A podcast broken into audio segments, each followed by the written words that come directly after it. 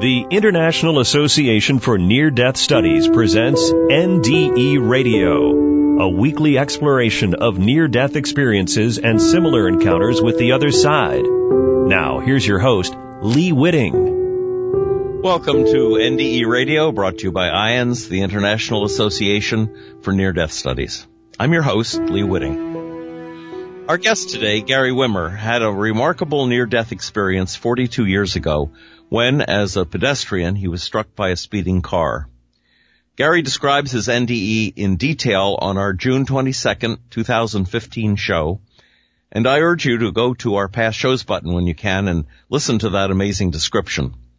The story also appears in Gary's book, A Second in Eternity. On this show, we revisit that day, February 7th, 1977, and explore how Gary's vision differed from the more typical tunnel light experience and what it might have meant in strengthening his already developing psychic powers. Gary, welcome back to NDE Radio. Well, thank you, Lee. It's a pleasure to be with you folks. Well, it's good to have you back. Gary, you had been doing psychic readings for people for as much as four years before your NDE, but you, you said you felt your abilities increasing during that period just before the accident. Tell us about that. Well, actually, the uh, the accident happened after eight days of completely unexplainable psychic phenomena that just kind of took off like a rocket. Uh, yeah, I'd been given psychic readings, and I'd already I had already uh, explored and studied a lot of my own psychic ability. But uh, on January 31st of 1977, about that time, it started just taking off. I could hear things that people were saying before they would say them. Uh, you've probably read the book. I could uh, call a pool game before it was uh, the people were shooting behind me. I could, and all these things were freaking out my my friends, my roommates. But later, as you referenced the car accident when I was hit by a speeding car, I went out to Infinite Mind and came back, and from that point on, I realized what I had been seeing for the first seven days was accentuated uh, symbolism about how I read signs. Now, everybody probably reads them differently, but you know, if you see a man running down a, a woman running down an alley screaming, uh, that's pretty easy symbolism. you know? Yes, it is. There's a lot of common symbolism, but I learned in that process how to uh, understand my own symbolism. And you pointed out that, you know, all experiences, of course, are different and unique. Mine was kind of unique. Uh, it tended to center on uh, actual concrete answers about why we're here and how we see things and how our psychic ability comes about. So in that sense, it really increased it. And over the next, well, that was 42 years ago. It's uh, practice makes perfect. So I practiced a lot. now listen, you, you uh, Gary, you mentioned beings called that you called Arnos, or someone gave them that name, right? Who asked just before your accident if you trusted them, and said they would protect you. Uh, tell us what you can about these beings, what they looked like, and what the meaning of Arnos is to you. Well, the term Arnos was uh, a lady I met in 1980 named Alice Warall. I explained to her what I went through three years earlier, and she went into kind of a trance. She's one of the most incredible psychics I've ever known. In fact, she's my guide now. I talk to her all the time. She used the term Arnos and confirmed uh, sort of that they were like guardian angel type uh, entities. Uh, I felt them during the week as my uh, psychic ability was increasing, and it I never felt so scared and so enlightened at the same time. I couldn't understand what was going on, but I did feel these guardian angels or something protecting me or watching me or observing me. And they seemed to almost name themselves the monitors, or, or that's what I called them. I can't remember, but uh, I referred to them as the monitors. I only saw them once, right before the mm-hmm. act. And yeah, they confirmed to me that uh, the light was shining on me and I was protected. And don't worry. And they did ask if I trusted them, and I said absolutely yes, no problem. And then within seconds, and I'm not going to uh, give all the details, but I was hit by a speeding car. Mm-hmm. I left my body and came back. Never saw the monitors again, but I felt them again a couple more times in my life. But I only actually saw them once, and uh, I'll describe them to you the, the best I can. They were, uh, I felt this light shining down on me after eight days of this escalating psychic ability on February 7th, 77. Uh, I looked up and felt this, I was incredible fear from what I was going through. I was praying in the middle of a street and, and you know, crying and scared to death. And uh, I felt all of a sudden very warm. I looked up and saw this huge light shining down on me. None of these people mm. around me noticed it, but it once I looked at the light for a moment, it seemed like a, a glass uh, crystal table about two inches thick. And there are these seven white robed, sort of angelic looking figures looking down at me. And uh, I was completely overwhelmed because I had felt them and I said, You're the monitors. And they confirmed it. Yes, yes, you trust us. It was the most incredible encounter in my life. And as I tell people, do I believe in miracles? Absolutely. Absolutely. Now, I think you said that you their faces seemed to be blinking from light to dark, and light pulsated from their palms. Is that is that right? Yeah, the the light at first looked like a huge spotlight. It it wasn't blinding at all, but it was incredibly bright, and it was very warm. And of course, people around me, I had drawn quite a circle around me because they'd seen me crying and scream, uh, not screaming, but crying and praying and broken down because I was reached the point I was scared to death. Uh, mm but uh, yeah, they uh, they didn't see it, but I did see them. And as I looked up, what looked like this big bright spotlight it turned into like this table, classic crystal table, and they had their palms facing down, and the light seemed to come down from all their palms and make a circle around me. Uh, and it took through the light to actually see uh, the monitors themselves. Now they probably could have appeared in any form whatsoever they did appear as these kind of white robed. Uh, I say faceless beings because I could look at them and it almost looked like a raster on a TV going white and black so fast that it was in between. Uh, it didn't have any particular facial expressions. Mm. If you know what I'm saying. Did they did they appear translucent? Could you see through them? Yeah, kind of translucent. Uh, obviously I was the only one who saw them, so whether uh, they manifested physically only for me or were a uh, apparition of spirit, it's kind of hard to tell the difference at that point. Uh, right. But they they seemed uh, they seemed a little bit big. I never mentioned that in the book. They just seemed slightly bigger than people, like you know, healthy kind of NFL football players or something. You know. Okay. Uh, maybe not that big, but the main thing I got from them is a feeling an incredible feeling of protection and care and love and awareness and knowledge. And they knew everything I had gone through for the last week, uh, you know, feeling incredibly enlightened at the same time I was terrified by what I was experiencing 24 7. I couldn't go to sleep. I couldn't even imagine what normal life was by the second day this escalating psychic ability took off. Mm. But, uh, it's the eighth day when I saw them and, um, had the car accident and went to this infinite light and came back.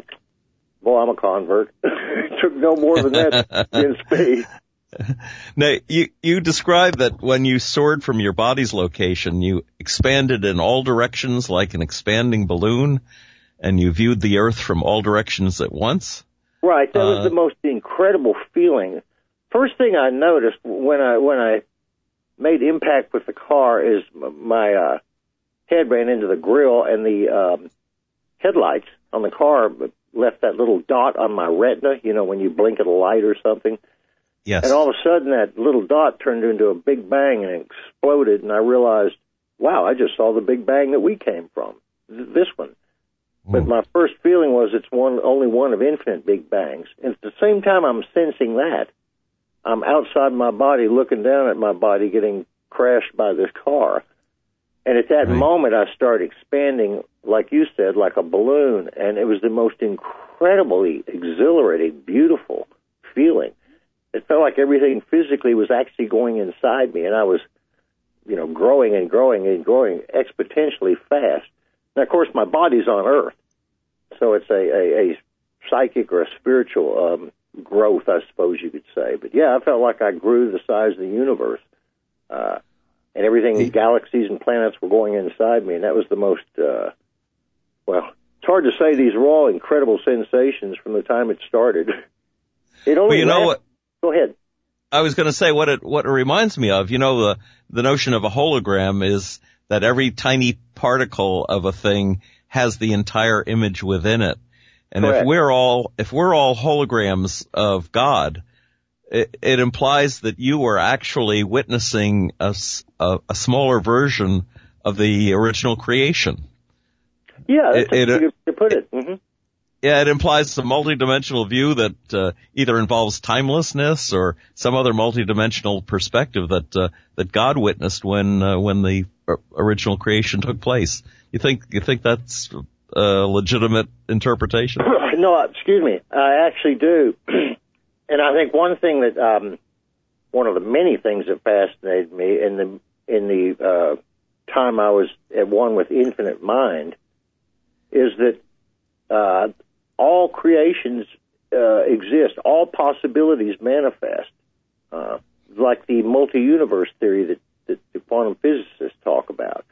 Uh, we just happen to see one particular slice of one particular dimension of eternity in our bodies, in our space and time. But they're really all figments of infinite imagination, so they all exist. We just are just caught in this particular one. I think that really fascinated me. Hmm. Feeling feeling infinite creation over infinite time, infinite possibilities. I never quite thought of life and God and the universe as so infinite, I suppose.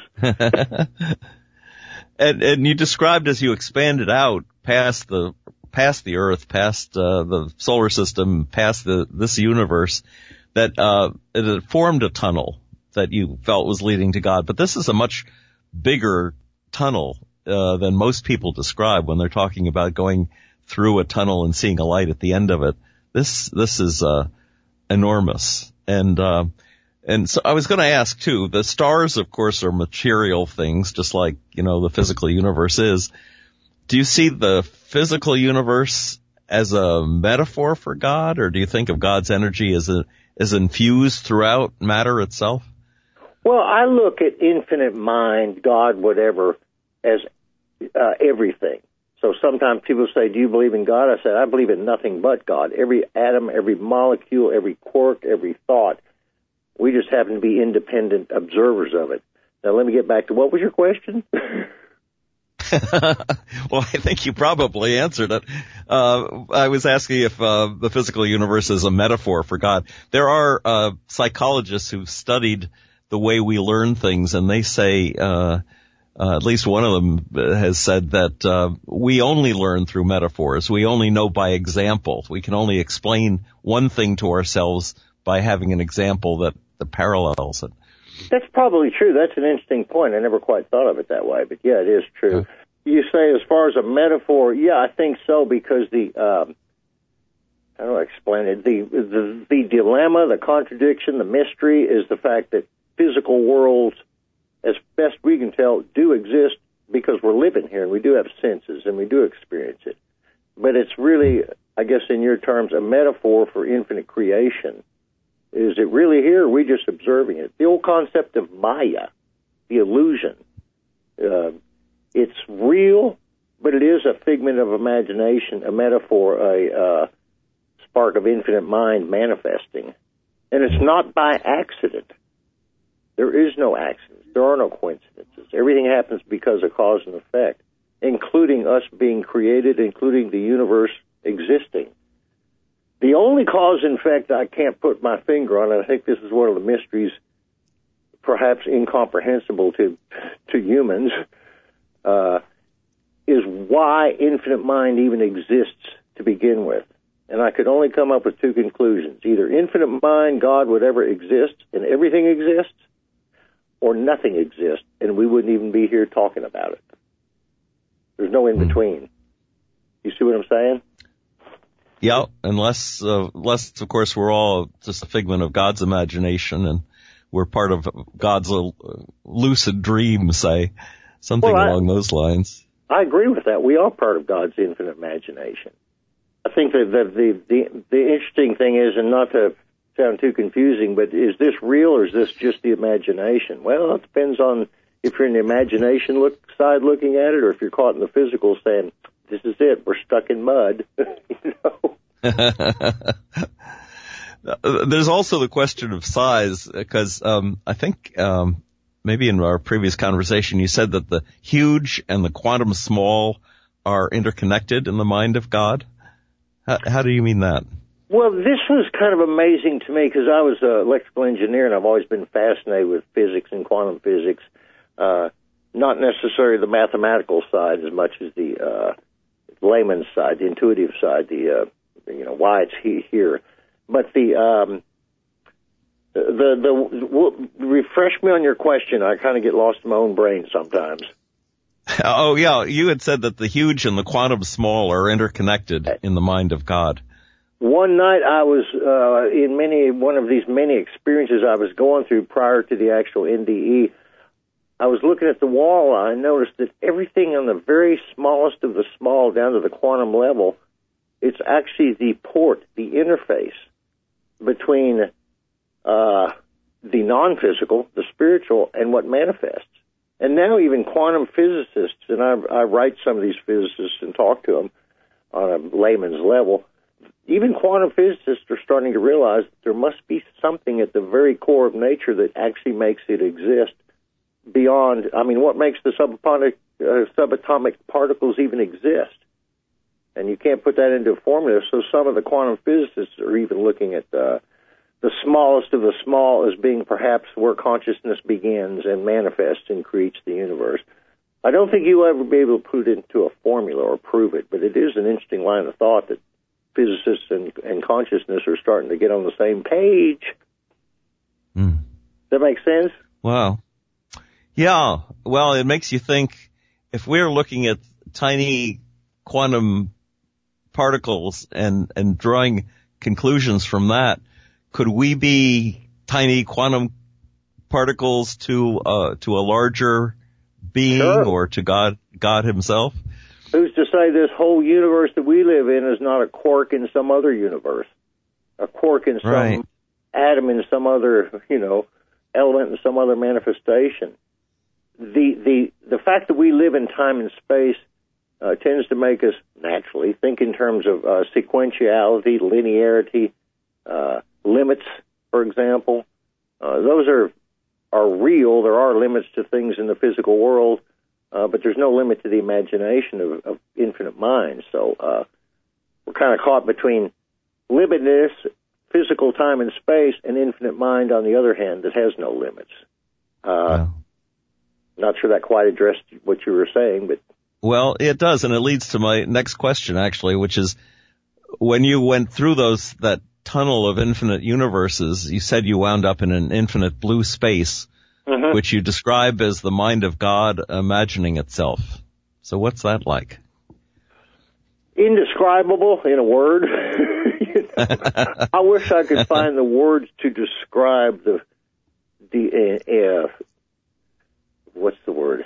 Just how it feels to be uh, engulfed in uh, infiniteness, if only for a second. Uh, of course, there's no time on that side. I felt like I was gone for billions and billions of years, and as I wrote in the book, I had no awareness by the time I went from, you know, physical Austin, Texas, to expanding to the through the tunnel of light and through into infinite mind. I had no awareness of me anymore, or the earth, or creation as far as this universe and this Big Bang. It was just pure sensation, and in that spot, in that state uh, of timelessness and infinite creation, there were no divisions. There was no separation. There wasn't one thing and another although at the same time there's infinite separations and infinite possibilities. I know that sounds like gobbledygook, but that's the only way I can explain it. The No, irony no, it of doesn't. the irony of infinite creation and infinite possibilities. Uh, do they manifest, or are they just manifesting in infinite imagination, and they seem real to us? Uh, Hmm. Maybe that's a little spacey, but uh, what I felt in that infinite mind is impossible to put into words. I, I, I did the best I can. Um, pretty hard to describe, as you probably know from interviewing a lot of NDE folks. Well, it's true. It's it's um and it's an interesting that um each NDE is so personalized. It's Yeah. almost as if it's been designed by God for that particular person so that they can benefit from it and learn from it and uh and understand through that. I agree with um, you 100. percent I, I agree. It's it's it's tailored, or we tailored it, no matter how you look at it. But it is. Most people who've had NDEs feel like, wow, it was familiar. I saw people that I knew, I, uh, or so forth. It has that certain sense of uh, your own signature on it. you know, your own yes, unique path, exactly. own unique yep. way. And it's got to be because yep. no two people are the same. And if Infinite Mind wants to communicate with us, it's got to kind of do it with our limited language and experience, which it gladly does if we exactly ask. if we ask. Yeah. That's the key thing I discovered is, you know, I encourage all your listeners to ask, ask, ask. You have to ask your higher mind and your guardian angels and God to help you because uh, those higher levels don't want to interfere with your free will. If you want to remain clueless, that's a fine choice. You can do it. So it's real important to ask. And as I wrote in my book, I'll be a little of a spoiler here because it is an important point. Mm. I had no doubt what I went through. What I did not understand is why me? Why did I get this lucky experience? What the hell did I possibly do to deserve this treat? And eight months later, these monitors, I didn't see them, but they projected information into my brain that confirmed, among other things, the reason I had this experience. It can be fit into one word: curiosity. I wanted to know. My whole life, I wanted to know. I wanted to know what makes God tick and why this is this and why this is fair and that isn't, and blah blah blah blah. Uh, again, asking you shall receive. So that was one of the most mind-boggling things I realized is I brought this to myself by by sheer curiosity and interest. So that just was, by asking, you got your answer. Yeah, but I didn't even know I was asking at the time. Later, when I came back months later, they said this happened because you you were curious and wanted to know, and you could handle it. You know, that's the, the one thing you could handle it. Uh, and obviously, I did because what doesn't kill you makes you stronger and wiser. you know.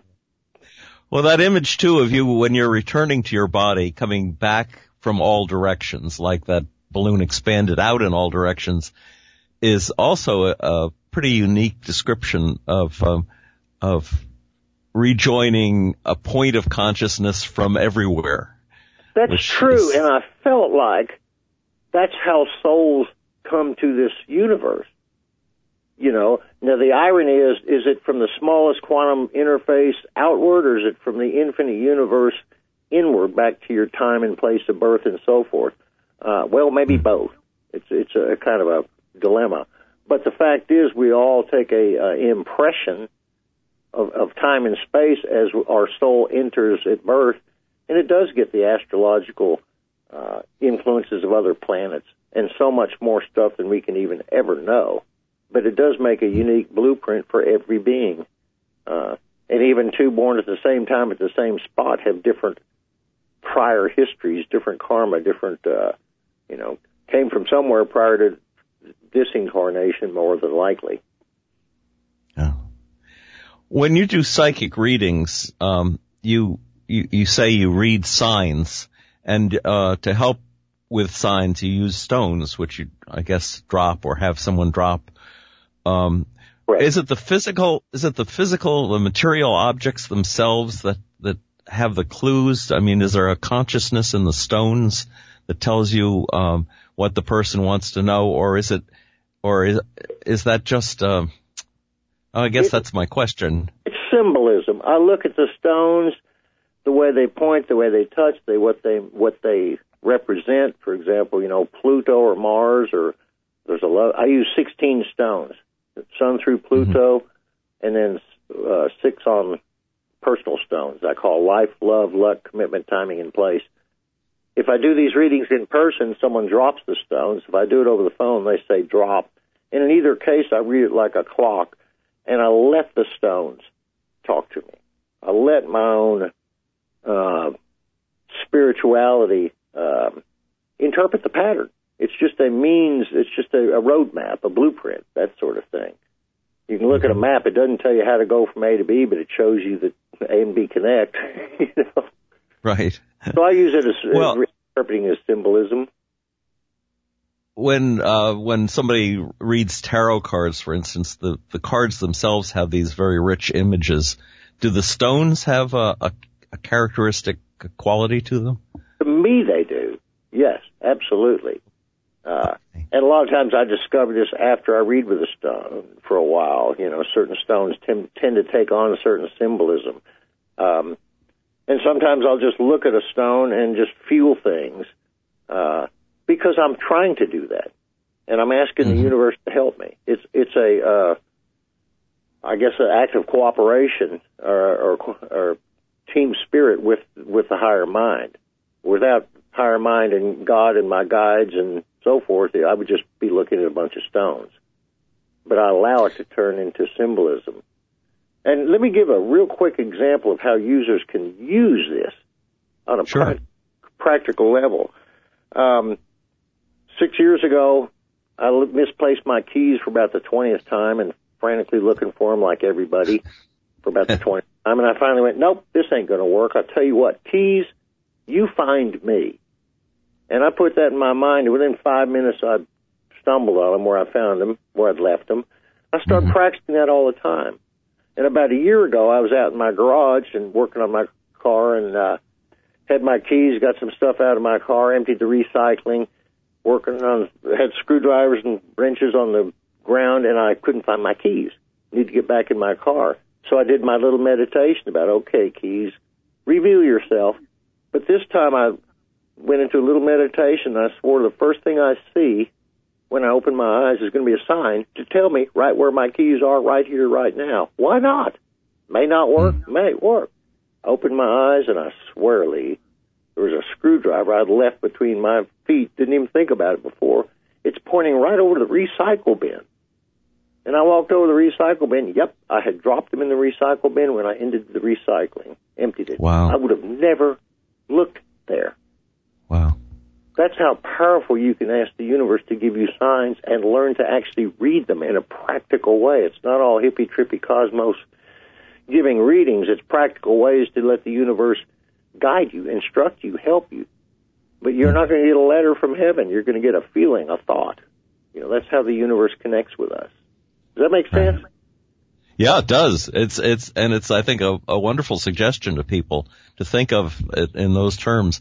I wanted to ask you, in all the readings that you've done collectively in general, uh, do you get a sense of direction as to where the world is heading, where our civilization is going?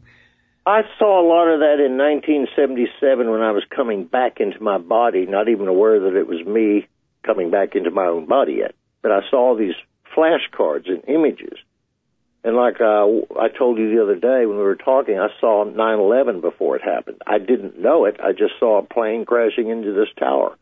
And mm 20 years later in Europe, when I'm playing on a cruise ship, that happened, and I ran down to the crew room and saw it. So yeah, I've seen a lot of things unfold. And when I was coming back to my body, I saw the next, you know, 20, 30, 40, 100 years of civilization on Earth. Indeed, we're going through one of the most complex times in human history.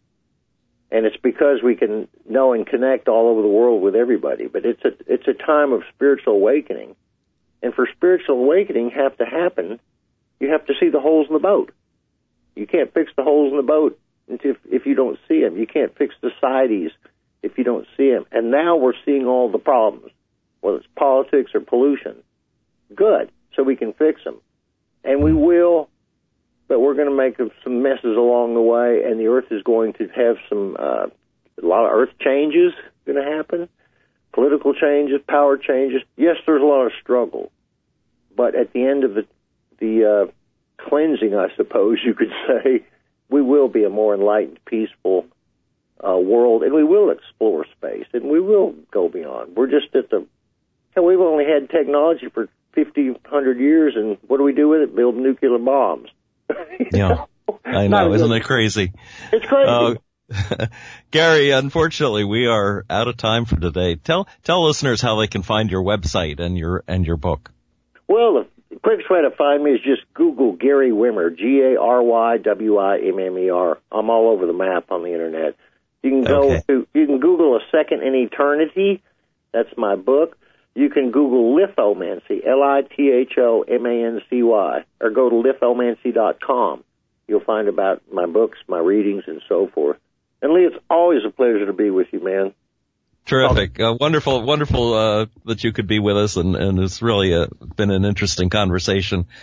Uh, if listeners would like to hear this show again or Gary's show of June 22nd, 2015, just go to our website at nderadio.org and hit the past shows button. For information about IANDS, go to their website at iands.org and be with us again next Monday, 11 a.m. Eastern for more NDE radio. This is your host, Lee Witting saying thanks for listening.